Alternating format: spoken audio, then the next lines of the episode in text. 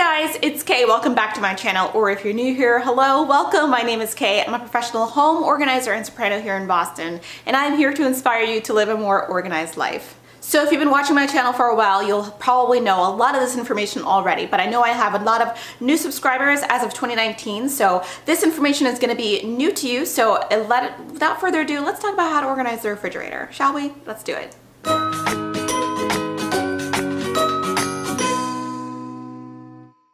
Having an organized refrigerator is such a challenge. It is one of those spaces that I talk about that I call dynamic spaces, which means they change a lot. All the time got stuff going on. Like people are taking stuff out, putting stuff in. It's it's it's like always in action. So I feel like the three biggest dynamic spaces in your house are gonna be your coat closet or the entryway where stuff's always coming in and out, the pantry where stuff's always going in and out, and the refrigerator, definitely stuff going in and out in there all the time. One week you have leftovers from restaurant you ate at like three times, the next week you're cooking at home and you have no leftovers. It changes so much. So I'm gonna give you a breakdown about how to organize your refrigerator and we're not gonna talk about normal organizing stuff here. I see a lot of fridge organizing videos and like blog posts and they have really cute bins. They all look very cute. They're matching, they're stackable, it's amazing. However, I believe the fridge is one piece you wanna pick function over form all the time. We're gonna be talking a little bit about science, so if uh, you don't care about that, go ahead and skip this video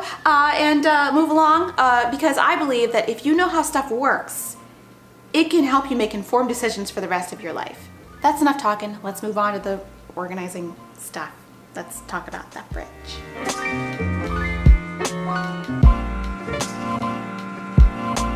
The first bit of info you should know when trying to organize your fridge is that even though your temperature may say 38 degrees or 40 degrees or wherever you set it to, that temperature is not consistent through your entire fridge. There are areas of your refrigerator that tend to be warmer and there are areas of your refrigerator that tend to be colder. So different foods need to be kept in different zones. You've got a hot zone, well that's a hot, it's a fridge.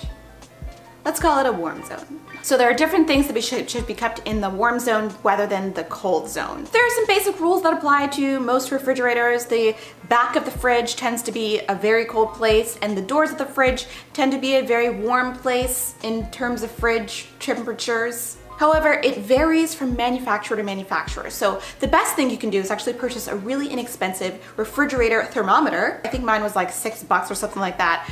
Place it in a little area of your, of your fridge and close the door. Don't sit there and watch it and wait for the needle to like spin around. Go ahead and put it like at the top of your fridge, close the door for a couple of hours, come back and check it, then move it maybe to the front of your fridge in like the middle of the fridge, close the door, come back and check it for a little, put it in the door. You know what I'm saying. You will find undoubtedly that temperatures vary throughout locations in the fridge. You want to keep especially perishable items in the cold zones of the fridge. That means dairy milks, meats, fish, eggs, and fresh juices. You wanna keep those especially cold so they don't grow as much bacteria as quickly. In the warmer zones of the fridge, in particular the doors, you wanna store things that can tolerate a little bit of that heat that have a little more of their own preservatives such as salt, vinegar, things like condiments because they catch up with the vinegar and mustard and things like that. Those can tolerate a higher temperature and temperature fluctuation because the door is actually gonna be fluctuating in temperature a lot more too than the rest of the fridge because you're opening and closing the door and it's gonna be exposed to more of the heat from your apartment or your house. If you own an older fridge and it has an egg compartment in the door, just resist the urge to actually put your eggs there. I happen to have this super cool egg storage container from InterDesign and the way you want to store eggs if you happen to not buy them from the store is pointy side down. Eggs that you can buy from the store typically are already packed this way because it's the freshest way to store eggs. They stay fresher longer. It's because of the albumin and the air pocket, the whole thing. It's a whole thing about science and bacteria. I'm not going to go into it, but pointy side down is the way you want to store eggs. This happens to be an egg container that I decant eggs into. Decant eggs, I don't, is that a thing? Anyway, I put my store-bought eggs into here because it has a solid top and I can store things on top and not have to worry about breaking eggs before I actually have to break eggs. You know what I mean? That way I can use the extra vertical space to store something else. So vertical space is really important in a fridge. If you run out of space, you need to store something on top of the eggs, you're totally like out of luck. But if you have a container like this, all good. And on this one, I popped a food storage label on the back to say the expiration date of the eggs so that I'm not eating rotten eggs because nothing, nothing smells worse than a rotten egg. Let's be honest, okay?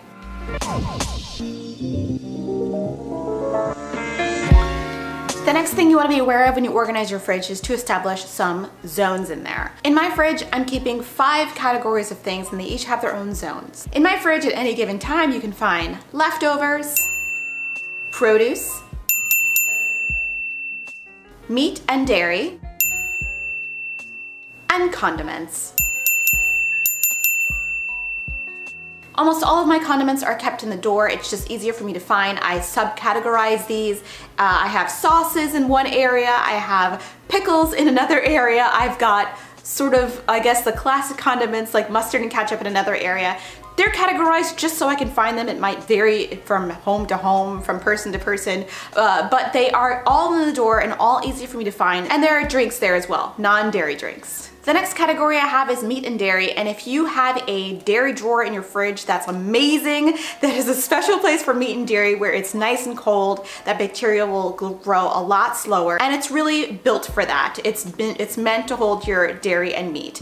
In my dairy drawer, I have some bins that uh, categorize each thing. I have my meat in one, my cheese in the other, and miscellaneous dairy in another one. You don't have to purchase expensive bins like this one. You can get some cheap ones from the dollar store store as long as you have something to catch any juices or anything that may leak from any of the fresh meats or fishes or something like that that will protect the bottom of your fridge so you don't have a huge mess to clean if something were to happen. Your meats, dairy, fishes, cheeses, all that stuff is gonna be kept in the colder part of your fridge. So if you can identify whatever the coldest parts of your fridge are, you wanna make sure that your meat and dairy are especially uh, stored there and you wanna be careful especially with the milk. Milk should be stored in a very cold place that is uh, usually towards the back of the fridge. I like to put my milk way in the back if I have dairy milk, which is almost never nowadays because I'm not eating dairy right now, which is sad.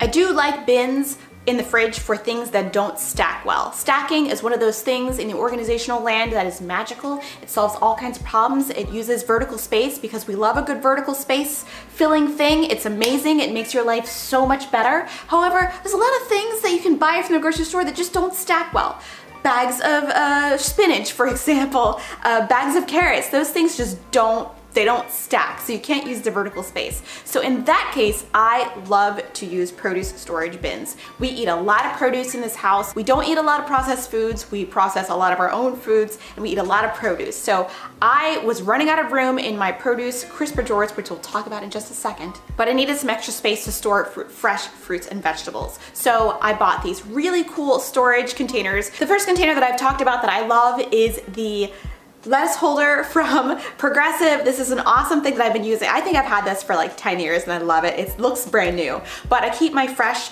greens in it and it actually has a little splitter that you can put in here. So if you, you can put like lettuce on one side and like cut carrots on the other side. You know, you can do whatever you want. So, but it's awesome because you can put a little bit of water in the bottom if your produce needs some humidity to basically stay fresh and we'll talk about that in a, in a couple of minutes. But I love this lettuce container and plus I can store things on top of it. So I have an extra bag of spinach and that's gonna go right on top of here and not bother anybody and uses up all the vertical space in my fridge, which is amazing. It also has a little vent so you can open and close the vent and uh, cause it to get more or less airflow or keep the humidity inside. Another product that I've been trying out for a little bit and I actually really like is the OXO Produce Keeper. I was hesitant to give this product a try because I was like, why is it better than the Progressive container? But it actually is different and it works really well actually. What's great about this container is it uses some activated charcoal in this little filter here and you can take this whole thing out so that you can use it as a colander when you're rinsing your vegetables, which is amazing because I would, I love not having to like dirty a separate dish. You know what I mean? Like I want to dirty as few things as possible. So I love that this is double duty and this is from OXO. By the way, any products I'm talking about in today's video will be linked down in a description below. Uh, they will be affiliate links that support the channel that allow me to keep making free videos for you guys. So if you want to use those, greatly appreciated. You may also have other things in your fridge besides those five categories. You might have medicine in the fridge or like me, you may have leftover dog treats. Yes, he has his own bin for his leftover bully sticks. Why are you hating? Why are you judging? I can see you, I can see you judging. And finally, let's talk about the, the crisper drawers. I've done an entire video on the crisper drawers, but we're gonna go real fast because we're doing a whole fridge thing, okay?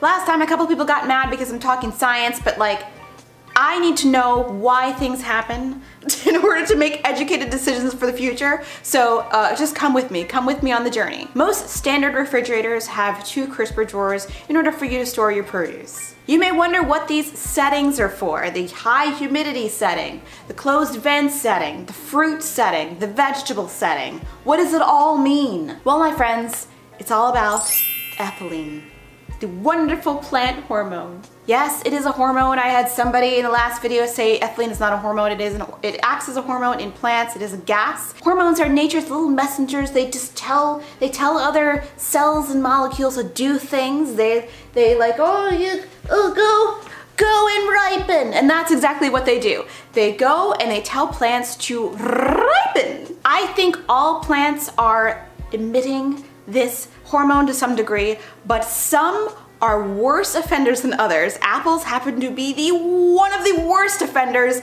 of emitting ethylene and producing it and like spreading it all over. And some fruits and vegetables happen to be particularly sensitive to absorbing it. Vegetables and fruits like ripe avocados and bananas and leafy green vegetables. They tend to, they see the ethylene, they take it in, and they rot and they go like, and that being the case, you don't want to put these two things together. So apples and all the other things that are producing ethylene you want to keep in the same crisper drawer and you want to keep the vent open so that air can flow.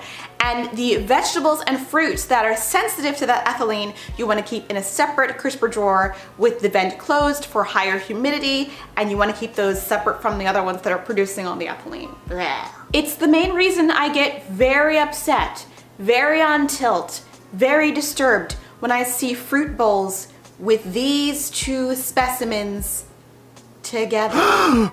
he produces ethylene, a lot of it. This guy He's ready to accept that ethylene. He loves it. He wants to ripen all the time. Get them together. You, it's mushy. It's gross. Don't keep these together. And you know what? We're talking we're talking about the fridge, but don't keep these in the fridge. Don't. They're just gonna get brown and nasty.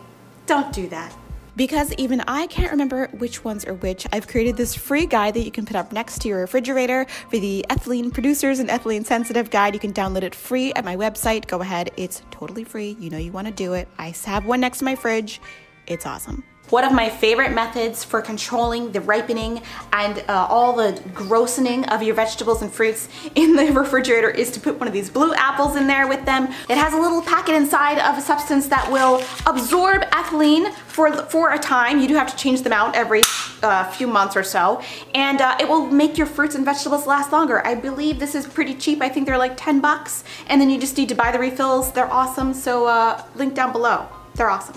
Lastly, particularly if you have young children who need to like reach a snack every now and again, you might need to keep that stuff together, the snacks that they can go ahead and grab. You wanna keep those in a little bin with their name on it and says like Brian Snacks. That actually helps the refrigerator not get so crazy. Just make sure you keep Brian Snacks like filled up, otherwise it's he's gonna be reaching everywhere and it's not good. Question of the day. There is a lot of debate over whether or not you should keep tomatoes in the fridge. I personally don't do that, but there's like, it's a hot button debate. Tomatoes in the fridge, do you do it? Leave a comment down below. I say it's mushy, gets like weird, mealy.